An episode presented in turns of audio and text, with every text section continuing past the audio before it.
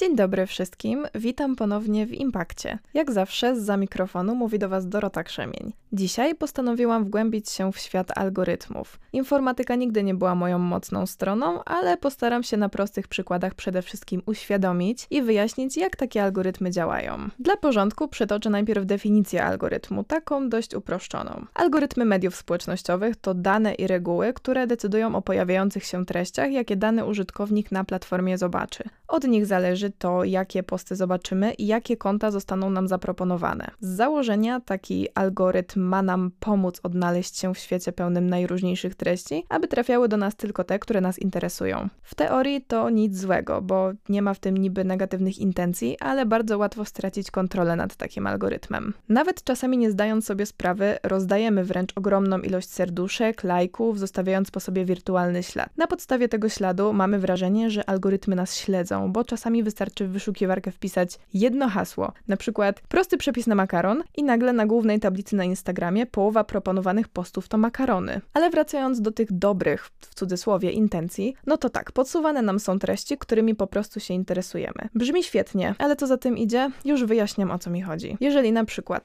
obserwujemy konta polityczne tylko i wyłącznie lewicowe, to algorytm nie będzie nam podsuwał tych prawicowych. Wszystkie proponowane polityczne posty będą lewicowe. To sprawia, że nie jesteśmy otwarci na inne punkty widzenia, co zamyka nas w takiej bańce informacyjnej, ponieważ widzimy tylko tę polityczną stronę, z którą się zgadzamy. Możemy coś z tym zrobić, ale nie przyniesie to raczej większych rezultatów. Jeżeli nagle polubimy posty o treści przeciwnej, do której reagowaliśmy dotychczas, nasze nowe polubienia czy komentarze staną się nowym wyznacznikiem dla algorytmu. I tak się kręci błędne koło. Algorytmy poprzez swoje działanie mogą spowodować braki informacyjne. Wybierają lub ignorują pewne wpisy, skupiają skupiając się głównie na treściach generujących zysk. To niesie ze sobą pretekst do określenia, które treści użytkownicy powinni uznać za istotne, a które nie. Kolejną kwestią, dosyć ważną, jest ochrona danych i nasza prywatność. Algorytmy pracują z naszymi danymi osobowymi, aby dopasować do nas odpowiednie treści. Nasze dane, które tak chętnie niestety oddajemy, stanowią potencjalny zysk dla reklamodawców. Firmy budują profile swoich użytkowników na podstawie dobrowolnie podanych danych. Zbierają konta, informacje czy lokalizacje. Nie musimy jednak ułatwiać im tego zadania. Chociażby nie udostępniajmy naszej lokalizacji, czy nie wchodźmy bezmyślnie w treści, które oferują nam algorytmy. Dajemy im wtedy znak, że to naprawdę działa. Rozwiązaniem może być na przykład przeglądanie Instagrama, nie będąc zalogowanym, albo oglądanie filmów na YouTubie w trybie incognito. W przypadku tej pierwszej platformy jest to dosyć irytujące, kiedy co chwilę pojawia się okienko, aby się zalogować, ale da się. Można też używać konta anonimowego, gdzie nie podamy swojego imienia, nazwiska, maila ani daty urodzin. Wtedy algorytmom ciężko będzie nas rozszyfrować. Zbliżając się powoli do końca, chciałabym zaznaczyć, że informacje, na których bazuję, pochodzą z mojego doświadczenia, doświadczenia moich znajomych i portali Cyberdefense24 i Geeks. Przechodząc do wniosków. Oczywiście najbezpieczniej byłoby usunąć wszystkie portale społecznościowe i po prostu z nich nie korzystać. Moim zdaniem powinniśmy jednak zwiększyć świadomość społeczną, że taki problem w ogóle istnieje, a algorytmy są w stanie kreować nasz świat. Nie musimy jednak żyć bez udogodnień w postaci mediów społecznościowych, trzeba tylko lepiej poznać mechanizmy, które na nas oddziałują i nie dać się złapać w technologiczne pułapki. Tego właśnie sobie i Wam życzę, a tymczasem trzymajcie się ciepło i odłóżcie na chwilę ten telefon.